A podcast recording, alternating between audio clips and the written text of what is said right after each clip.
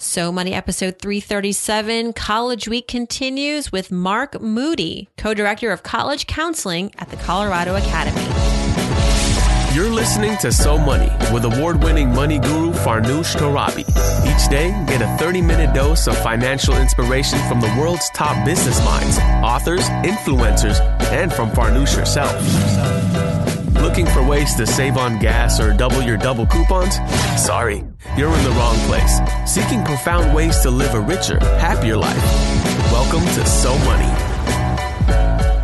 So Money is brought to you today by Wealthfront. Wealthfront is the most tax-efficient, low-cost, hassle-free way to invest. Now, many of you I know are interested in simplifying your investment strategy. You want to reduce fees. You want to work with a service that you trust. And Wealthfront delivers. It builds and manages your personalized, globally diversified portfolio. To open an account, the minimum is just $500, and that gets you a periodically rebalanced, diversified portfolio of low-cost index funds. There are zero trading fees, zero hidden fees, and advisory fees that are just a fraction of traditional advisors. In fact, Wealthfront manages your first $10,000 for free. To learn more and sign up, visit wealthfront.com. Welcome back to College Week here on So Money. I'm your host, Farnoosh Torabi. How are you enjoying the week? This is an experiment on the show. You know, I've heard from listeners that you sometimes like these deep dives, these weeks where we really take time to explore a topic, explore a theme extensively. And so it is January. Many students are applying to college, and many of you I know are saddled with student loans. So we're going to dedicate this week to college. Today's guest is the co-director of college counseling at the Colorado Academy, which is an independent prep school for grades pre-K through 12th grade. It's located in Denver. Mark Moody has been helping students at the school prepare for the college admission process since 2008. And before that, he was the director of college counseling at the Bush School in Seattle. He is an active member of the Association for College Counselors in Independent Schools and other college counseling networks. He's also contributed to the New York Times, the Chronicle of Higher Education, and the True Admissions blog. We talk about the biggest mistakes students make that could hurt their chances of getting into a desired institution. You know, me personally, I've been rejected from a few schools and it doesn't feel good. And I wish I'd known prior to that experience how to improve my chances of getting in. We discuss how to invest in college properly to get the experiences, the tools, and the knowledge that you need for your next phase in life. You know, Mark speaks with admissions directors at major schools frequently, lots of them at Ivy Leagues. He shares his best insider tips based on these conversations that might help applicants. And we also discuss this controversy around the Coalition for Access, Affordability, and Success. It's a new coalition of public and private schools. The goal is to encourage more students from low-income families to apply to these schools, including some Ivy Leagues, but it's stirred up a lot of controversy. Okay, here we go. Without further ado, Mark Moody. Mark Moody, welcome to So Money College Week. Could I have picked a better time for you to be on the show? I don't think so. No, we're right in the middle of the process for seniors, and juniors are probably starting to think about it. You have a very big role at Colorado Academy. You're the co-director of college counseling. Tell me what your life is like right now. I can only imagine, because also, you know, not to stereotype, but it's a private school. People pay lots of money to send their kids to Colorado Academy. There's an expectation, hopefulness that their students, their children will get into a prime destination, a prime school. So that's a lot of pressure for you. But at the same time, you want to make sure these kids are going to the right places for their skill set and their financial scenario. Exactly. Yeah. So how do you reconcile those worlds? It's a long conversation. We work with students for a year that we're having this conversation about their next steps. And we really try to take that anticipation and anxiety and sort of turn it around a little bit and empower students by really beginning our process by helping students assess themselves, think about their learning styles, think about the kind of environment in which they will thrive, to think about what they want for themselves in college and beyond, and understand that, you know, college isn't the end of your life. Sometimes there's this idea that there's so much focus on that sort of end point to high school that, you know, we forget to think beyond it. It's a step to what students are going to do later on. And really, at the end of the day, college is what each individual makes of it. And we try to really empower the students with that sort of mindset. I always like to say you can approach the college search process by, you know, the visual of walking into, you know, a big college fair where there are several hundred colleges and just sort of being overwhelmed and walking up to each one and saying, you know, can I get in, and what is the best place that I can get into? Or you can sort of turn that around and really spend some time preparing yourself and learning about yourself and really reflecting, as we hope kids are able to do by the time they're in junior year, and come to the process in a way that says, here's what I am, and here's what I hope for my future, and how can each institution help me meet those goals, and what can they offer me, and are they a place where I'm going to be able to be happy and successful and move on relatively quickly, hopefully in about 4 years to their next goal. It's a good point you make that college is not the end all. It can feel that way. How do you facilitate that reflection process? And I think that what you're doing at Colorado Academy is very unique.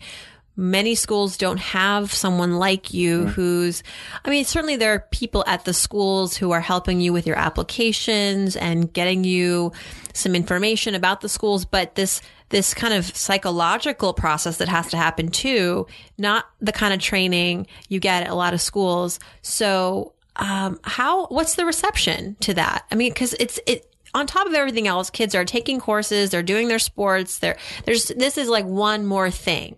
So mm-hmm. how do you find the headspace for it? We're really fortunate at our school that we have a really small counselor to student ratio, and we have the ability to spend time with students as long as they're willing to take the time to come speak with their counselor. And certainly we're aware that, you know, at the average American high school, the ratios of students to counselor are getting larger and larger and larger. And it's sometimes hard for students to have the time with counselors to get that kind of one-on-one advising, and certainly counselors do their best in those situations. You know, in our community, as in a lot of independent schools, really there are students coming from a lot of different kinds of backgrounds. We really have the gamut from students who have a great deal of resources and who are just the latest in a long line of generations who have gone to college and who have ideas about college and have some expectations about that and have some kind of family reference points. And we have students who are the very first in their family to go to college, students who attend our school on scholarship or financial aid and who are going to be looking for those kinds of support as they move on to college. And so, you know, we work with students coming from a lot of different starting points, which makes, you know, our job fun and interesting. But, you know, we have the ability in a place like ours to really start with kids and coming from this context where a lot of folks have known them for, you know, at least 3 years when we start as juniors, sometimes for much longer, because our school is pre-K through 12, and there are always a cohort of students who have been at our same school all the way through. But we start by kind of pointing to the experiences that students have had in school so far and asking them to reflect on the classes that they've enjoyed, not just in terms of subject matter, but in terms of the teaching style of the individual teacher. What are the areas that they've discovered that they really might have a passion to continue learning about in college? What are the things that they've discovered on their own outside of school, maybe through extracurricular activities that they might want to pursue in greater depth? And we just sort of start there with that idea of, here's who I am, and here are some ideas about what I want to do in the future. And we try to match them with some starting point colleges that they can learn about, understand what's out there, and just continue to evolve from there. Every college you discover that is exciting to you, and every college you discover that really in some way that you can articulate seems like it's not going to work for you is helpful. And we can move forward and eliminate certain kinds of colleges from a very big list and perhaps add more of a certain type of college as we move forward. I like to think of college as an investment. And so not just an investment in yourself to make sure that you feel fulfilled in the choice that you made, but also that when you exit college, that what you've learned and the resources that you've gained will help you become a productive member of society, right, and gainfully employed, hopefully, at that. Right. It's hard to predict the future, and you don't want to dissuade someone who's passionate about dance or acting, which are relatively risky, competitive, sure, narrow fields. But how do you, what's your thinking around that? You know, as you're talking to students and they want to go to these amazing schools, but maybe, and major in something that's a little abstract. Do you burst their bubbles and say that's there's a couple of different pieces to this question. So if a student wants to do something that's very specific, that requires going to a very specific type of college. So, you might be looking at going to, as you mentioned, a place that specializes in the fine arts or the performing arts.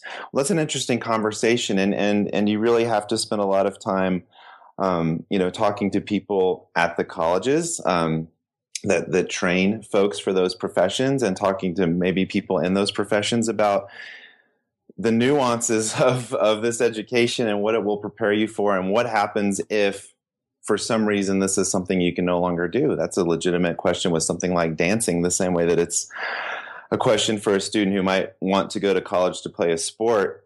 We always have what we call the broken leg scenario, which is what happens if, worst case scenario, something unfortunate and unpredicted happens that you're not able to continue this activity. And if you've chosen an institution based on your ability to continue that activity, is it an institution that otherwise is a place that you're going to be happy and will help you move forward in your life without that that activity in it anymore?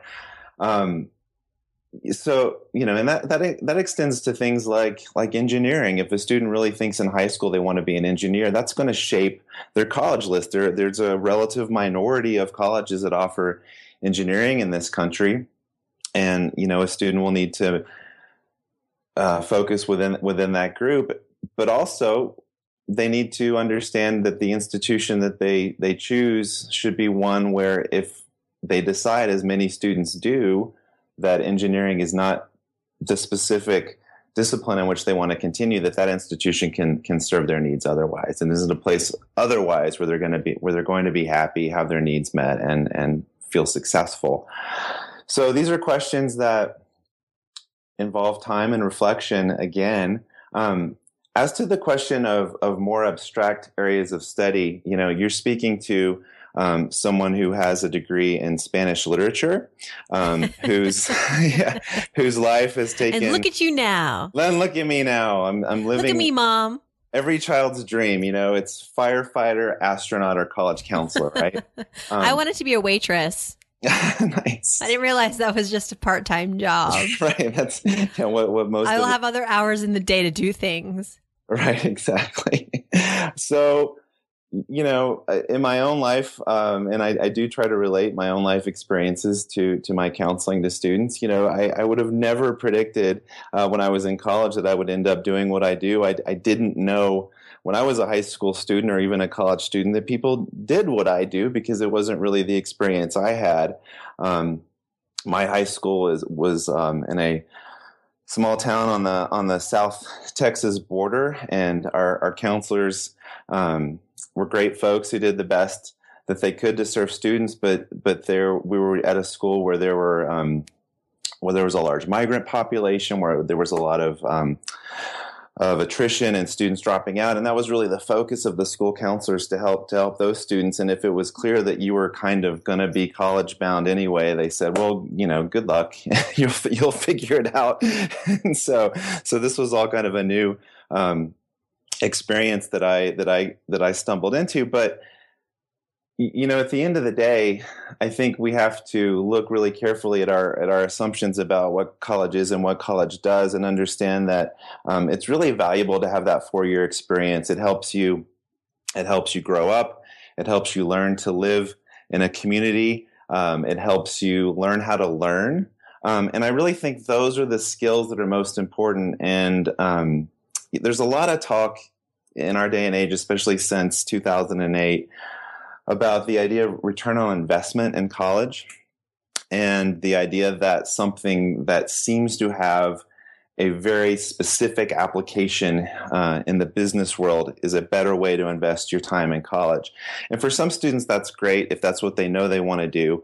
But for a lot of students, I really think the most important thing to look for in college is the opportunity to grow and learn, to communicate effectively, to work well with people, and those abstract disciplines, as you call them, things like philosophy and English literature and history, even really economics in many senses, are fantastic preparations for almost anything that you could want to do in the world. Yes, totally agree. My concern is that if you approach college and blindly just take on all this debt, even, you know, pursue your passion, but do it reasonably financially, to an extent where you can pay it off within 10 years of graduating. Absolutely. So speaking of affordability, you know, I interviewed John Wasik earlier this week as part of College Week, and he wrote the book, The Debt-Free Degree. Mm-hmm. And he told me, kind of surprised by this, that state schools are not necessarily the most affordable option. Mm-hmm. What's your perspective on this? Where do you see a lot of the free money coming from? Yeah, so this is a really interesting question. And you know, when we advise students, there's this idea of fit with college that folks talk about a lot. And it's a great concept. It's the idea that, you know, your institution should be chosen based on kind of your feeling of belonging to the community. And it's an idea that was presented by college counselors over the last sort of 20, 30 years as the antidote to just focusing on the idea of prestige and what's the quote unquote best college I can get into. However, you know, fit is a complicated concept, and I'm certainly not inventing the wheel here and saying this. This is college counselor 101, but you know, fit has many elements, and the two most important ones are admissibility. Am I able to get into the colleges that I'm focusing my attention on? And two, affordability, which is becoming harder and harder to predict for students. As to the specific question of state institutions, yes, we're at a really interesting time where public universities in many states have seen decreases in their funding. There have also been some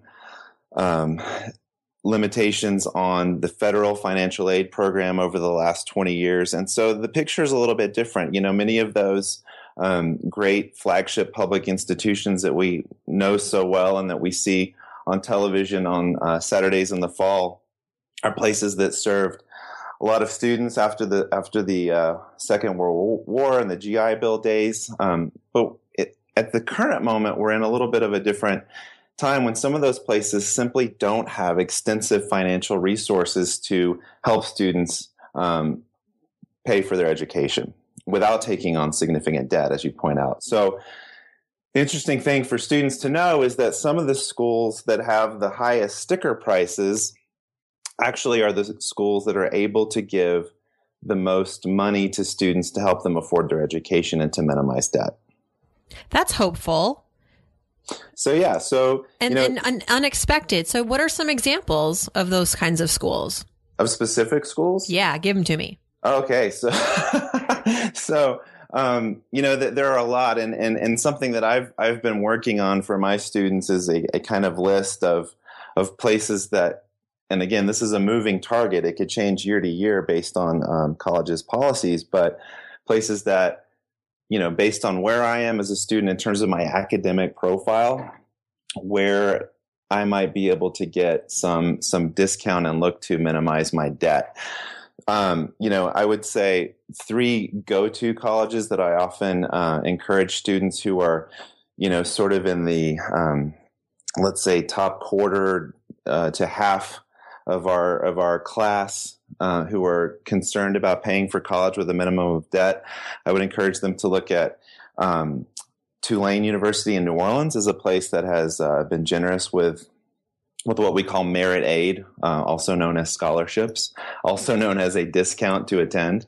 Another college is Rhodes in Memphis. Looking south is an interesting strategy, just as looking Midwest is.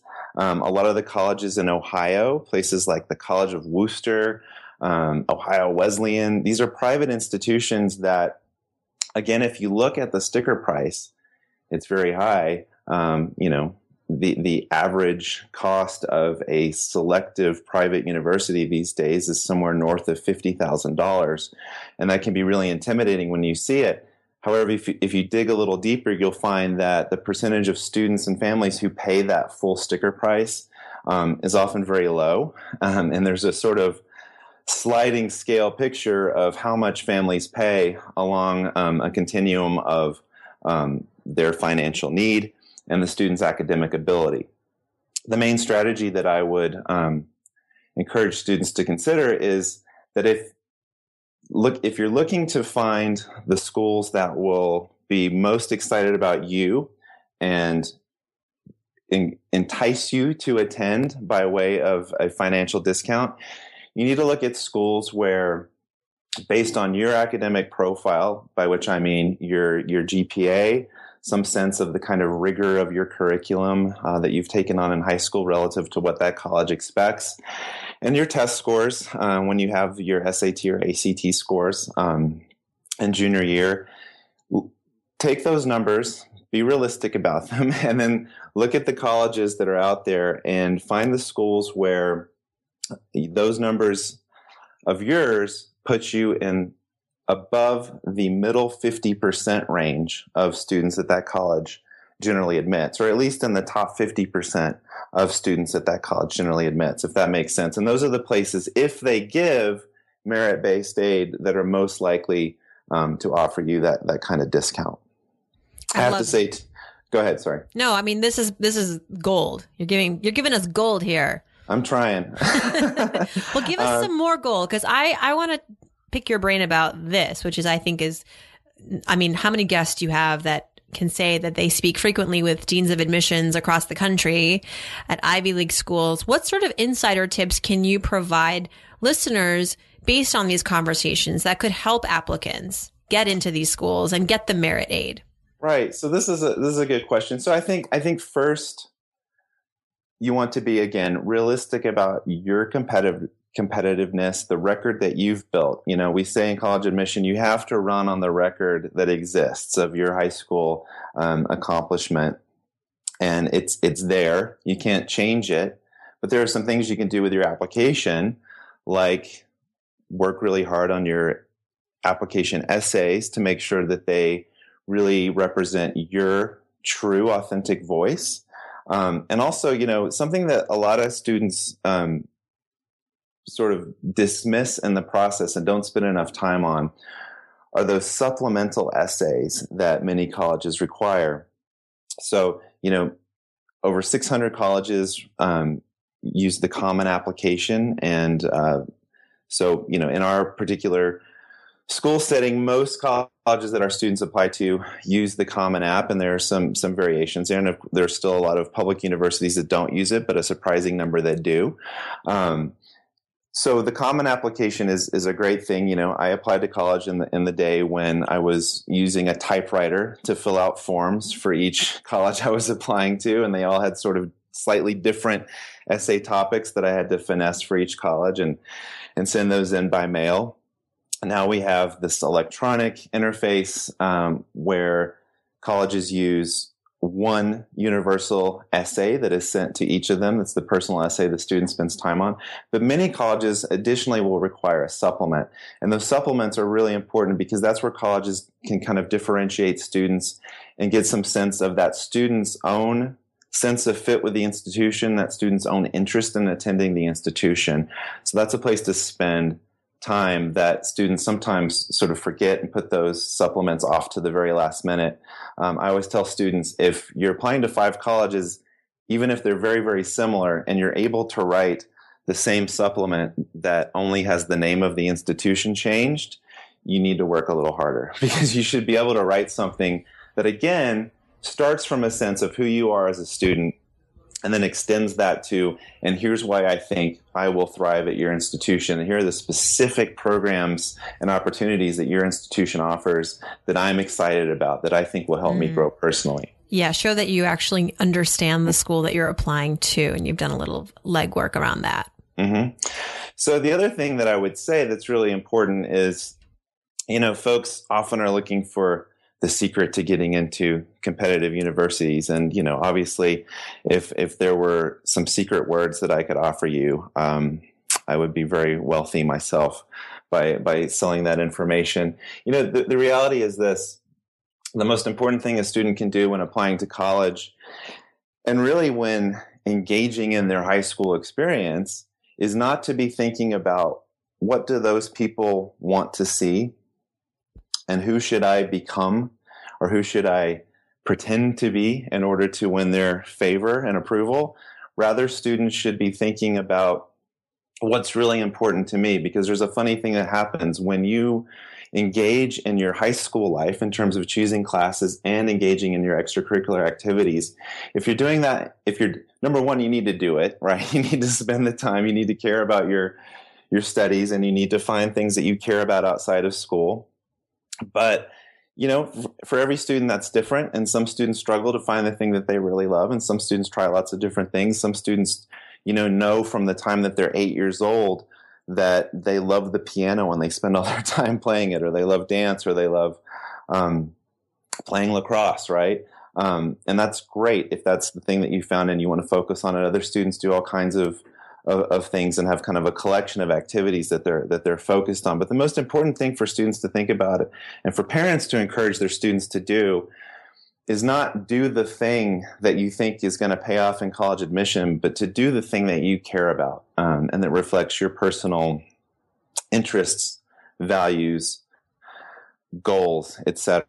And here's the thing that I find interesting. If students engage in their high school experience that way, and if they approach the college process that way, and are willing to not sort of airbrush themselves, but really let their authentic, you know, ragged-edged, 17-year-old, unfinished voice shine through, a couple of things will happen. Number one, they'll be more interesting to colleges.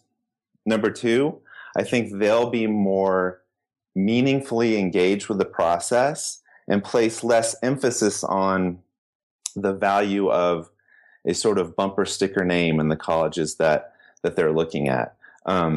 If you really are looking, if you've invested in yourself and you've really struggled to find what your voice is and what your interests are, you're not going to be looking for that approval from an external source. And you'll be able to look more critically at colleges and look at what they really can offer you and make a good decision that way. At the same time, there are certain benchmarks you want to hit if you're interested in going to certain schools. Just looking at their average applicant, who what's their SAT score, what's their GPA. I think that I feel that everything you're saying, I like want to cheerlead, but at the same time, you know, I live in New York City, and I see that like parents of 3-year-olds getting ready for the college admissions process now. And it's all about who you know, where did you go to school? Did your parents go to Stanford? And so there are all these other factors that I feel like leaves all these other great kids that are being authentic and true, who don't maybe have the legacy or the big dollars. You have to wonder, like, you know, do they have a chance? And it sounds like they do. Listening to you, it sounds like colleges really appreciate the authentic student who is not just trying to present him or herself in such a way that is fitting into the mold of the school. But at the same time, you got to admit that if you've got a parent who went to the school, or your parents are big donors, that helps. It does at certain institutions. And if that's your situation, that's great. And if it's not, there's nothing you can do to influence those kinds of factors. But I would say here's the secret. You know, over the last, let's say, 30 years, college admissions has become a news item. We've become more interested in sort of winning and losing in the college admissions process. And we present the most selective schools as these kind of benchmarks of achievement. You know, you look at the schools, and we all know what the schools are that we're talking about that kind of have the marquee names. You know, those places are, to be very generous, they're denying at least 85 out of 100 students who apply is one way that I try to help my students look at it. Some of those colleges are up to 95 out of 100 students who apply are denied, right? Out of pools of tens of thousands of students from all over the world. You have to understand this is a global competition for achievement at those particular institutions. What's exciting to me is that as, yes, competition has become much more intense in certain sectors of the college world, at the same time, there have been some really interesting shifts in the landscape of higher education in America. So, you know, if we go back 40, 50 years, yes, maybe some of those sort of marquee name institutions had a lock on certain kinds of experiences, but I really think that's not the case anymore. You know, since the 1980s, you can go to a relatively moderately selective liberal arts college that has good resources and have incredible experiences as an undergraduate student with PhD holding faculty who will engage you in research in the way that only graduate students often have the opportunity to do research at the marquee institutions and come out as a super competitive student. You know, one of the secrets to this whole picture in the year 2015 is that the students at the graduate level, by which I mean students working on a master's or PhD or going to law school at the most prestigious institutions, are not overwhelmingly from those same prestigious institutions. They often come from the kinds of schools I mentioned before. If you look at what's called the undergraduate origins of students achieving PhDs, they are overwhelmingly on a sort of per capita basis from small liberal arts colleges where students were able to really engage in their education and have people who cared about them, people who were advising them, people who were helping them graduate in 4 years. And so that's not limited to small liberal arts colleges, but small liberal arts colleges are the majority type of institution that we have in this country. And there are some really fantastic opportunities there in that sector that almost any student, no matter what their level of achievement in high school has been, almost any student has a few of those schools they can look to where they will be competitive for admission, where they will likely find a good financial fit, and where they can get a really stellar education. One of the things that I try to help my students understand, again, from my own personal experience, is one of the ways that I ended up as a college counselor by way of an undergraduate degree in Spanish literature, is that my goal after college was to become a college professor. I did go to graduate school. I went to what was at the time one of the top schools in my particular field, and that was sort of step one in my understanding the value of my own undergraduate education, because there weren't a lot of people there from the kinds of institutions that we're kind of alluding to when we talk about the marquee schools.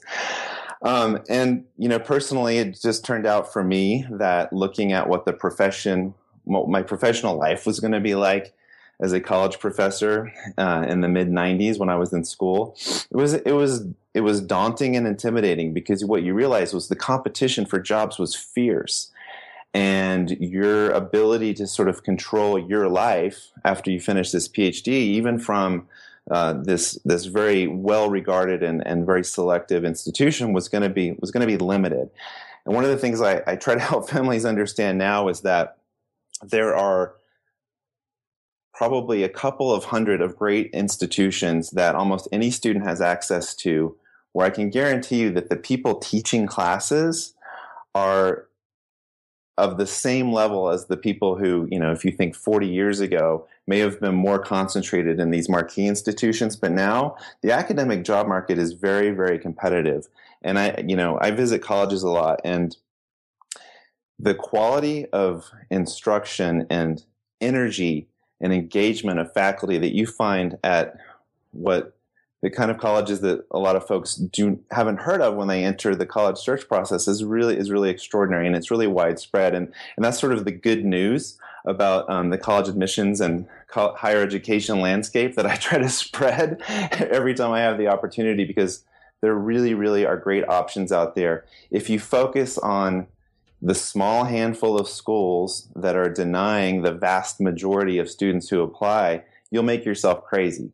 You can't second guess their admissions process.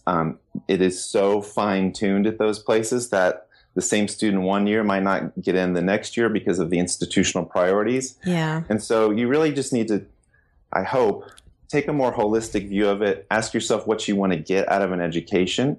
And if you educate yourself about what colleges have to offer, you'll find that there are many, many great options for every student. You have to laugh it off because and thank you for saying that. And I remember Farnoosh at age 18 getting rejected from most of those schools, which we shall not name. Right. You have to laugh about it, otherwise you're going to cry. And right. A big, ugly, sobbing cry too, because at that age too, you are at a very impressionable age, and when mm-hmm. you get rejected from a school or schools that you've idolized and mm-hmm. you've seen other students go to that may have a lower SAT score than you, who didn't do as well as you, and you're like, wait a minute, right? This was I was a shoo-in, and then you don't, and then you feel as though your world is falling apart. Mm-hmm. I know, I've been there. Mm-hmm. So, but and I didn't have a Mark Moody at my school, so I'm glad at least you're somewhere and you're helping students, and now you're helping so many people on this show. You mentioned the news briefly earlier when you were talking about how the portrayal of college, the news has really sort of reshaped that, and we look at some of these big name, these very elite schools as the end all. There's other news that's happening that many people don't know about, but because you're entrenched in this world, you know it closely. And something that we talked about when we met. Mm-hmm. The Coalition for Access, Affordability, and Success. I want to wrap this up quickly, this interview, because I've held you on the phone for quite some time now, but I would love to just touch on this because it is newsworthy and it is controversial, and you do have some interesting, through your lens, we should learn about this. It's a coalition of 83 public and private schools. I think it's actually up to a little bit closer to 90 now. Oh, wow. Okay. Latest report. Okay, thank you. Their goal supposedly is to encourage more students from low-income families to apply to these schools, and they include Ivy Leagues, but it's stirred up some controversy. It seems like on paper it's a noble effort, but what are the concerns from your perspective? Sure, and I'll try to make this really brief. Certainly, there are very well-intended people involved in this effort and people who really believe in it. What we know from the presentations that have been made, and this was really unveiled kind of suddenly and dramatically at the National College Admissions Conference, which this year was in San Diego back right around the 1st of October. And this was the first exposure many of us had to this group and the message. And there have been a couple of presentations since, and I've been to one of the big ones that happened since, which was at the College Board Forum in Washington, D.C. in November. So essentially what this group is saying is that they are together to, number one, support a new application platform as an alternative to the Common Application, and secondly, to promote the idea of college access. Where this becomes a little bit problematic is, number one, the idea that, you know, further complicating the process of applying to college by creating a new platform is going to help more students get there. Also, you know, when you look at the group of colleges, and I believe your alma mater, Penn State, is one of the colleges in this group. Mm. Is that correct? You went to Penn State? Yes. And it's a really diverse group of colleges. And at face value, that's great, right? You want to promote access. You need all kinds of institutions to serve all kinds of students.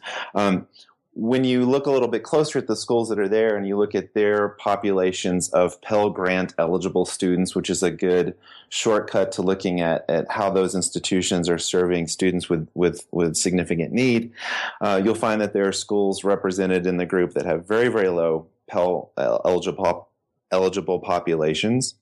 You'll also see that there are schools that are very need aware in the admissions process, meaning that they take the students essentially who have the highest need and kind of put them in their own pool and select a small number of those students that they're going to fund, and they're going to not admit a significant number of students who do have financial need. And so that's complicated, right? The thing that has really created a lot of questions that goes along with this group's effort is the idea that there is what they're calling a locker. This is essentially an online digital portfolio, which is an idea that has become very popular in college admission. Lots of companies are attempting to sell these as ways that colleges can get a little more information about students. However, really simply, if you look at the idea of creating, a web presence with this digital locker where students can store multimedia projects or school papers or personal writing from the time that they're in ninth grade, it's not clear how that increases access to students who really are in the populations that are least served, right? We know from experience that many of the students who are going to have the highest financial need and who are least likely to be college-bound are going to be students who don't have great access to technology, who probably don't have broadband internet access at their home. Mm-hmm. There is an effort to make this accessible to mobile phones, but we also know that the reality is some students don't have data plans that will allow them extensive access to online resources, even if they have a cell phone. So it seems... Well, and you did mention the other thing, which is that these lockers... Mm-hmm. Or gold mine for data miners. Exactly. And so that's been a concern that I have to say on a personal level I'm hopeful that that's not the intent here.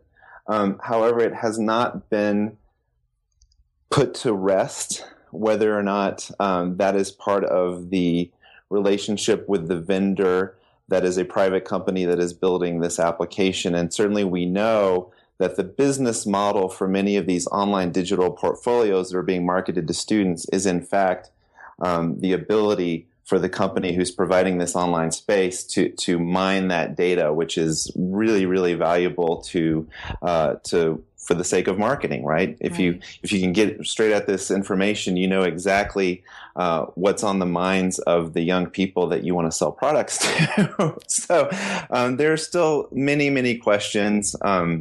This is an early initiative, and we hope that more clarity comes in the new year. But to summarize a great article that recently came out in Forbes, written by a former college counselor, it seems like a well-intended effort with a lot of naivety behind it in terms of how a website is going to promote access. And we hope that with it comes some significant efforts by these same colleges to reach students in more direct ways by supporting community-based organizations, by supporting schools that don't have significant resources. So a lot remains to be seen. And if anyone's looking for a side gig, you could become an expert on how to teach parents and children how to maximize these lockers. Well, we really, really hope that is not the way this stuff goes. That's the way the world works, Mark. But, and the reality, though, is The interesting thing is from the Q&A sessions at the public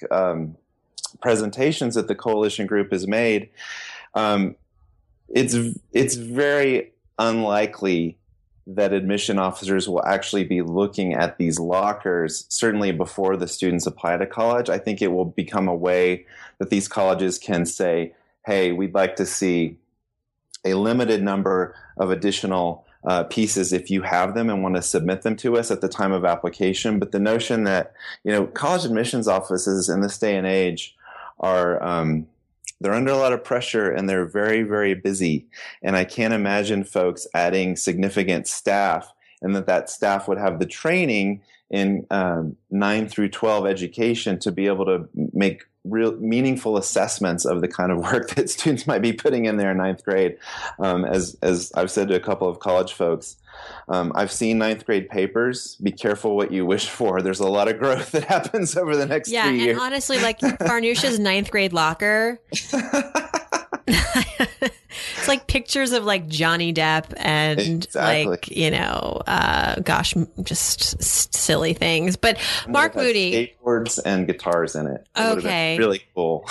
See, that's cool. I would not be showing my locker. That would not help me with my college admissions. But we shall see, right? Time will tell. Mark Moody, lovely to have you on the show. Thank you so much. In fact, listeners, this idea for College Week was born out of a conversation that you and I were having. We were both at a wedding, and I should mention too that your sister-in-law is married to my sister-in-law. Exactly. So we are in-laws. We are sort of family. In-laws, yes. Yeah. So we were happy to be there, and we just, you know, because you know you're standing around drinking a lot at weddings, and of course. What better drinking conversation than college at a wedding? But I guess that's because we're so geeky. But we did, we're a couple nerds who found ourselves in a corner talking about college admission. I actually have a photo. Someone photographed us. We were deep in conversation, and I'll probably put that on the blog because it was pretty funny. But thank you very, very much for. Thank you so much for the opportunity. My pleasure. Have a great new year. Thanks. You too.